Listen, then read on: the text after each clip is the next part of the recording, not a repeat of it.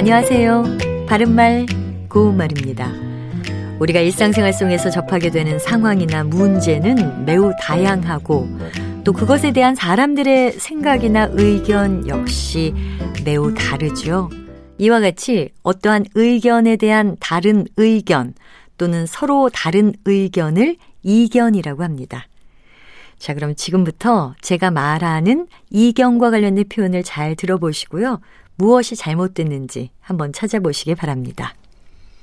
여당과 야당은 국회 원구성 협상에 대한 이견을 좁히지 못하고 있다. 지금 들으신 두 개의 기사문에서 공통적으로 나온 표현은 이견을 좁히다 였는데요. 바로 이 좁히다를 쓴 것에 문제가 있습니다.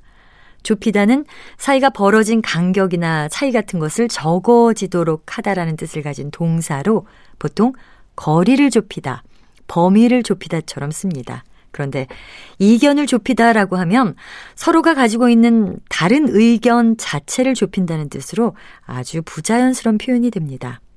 실제로 뉴스와 같은 보도 프로그램에서도 이견을 좁히다란 표현을 심심찮게 들을 수 있는데요.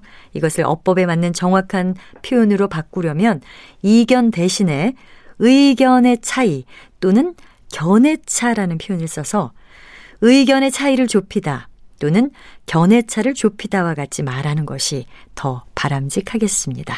바른말 고운말 아나운서 변희영이었습니다.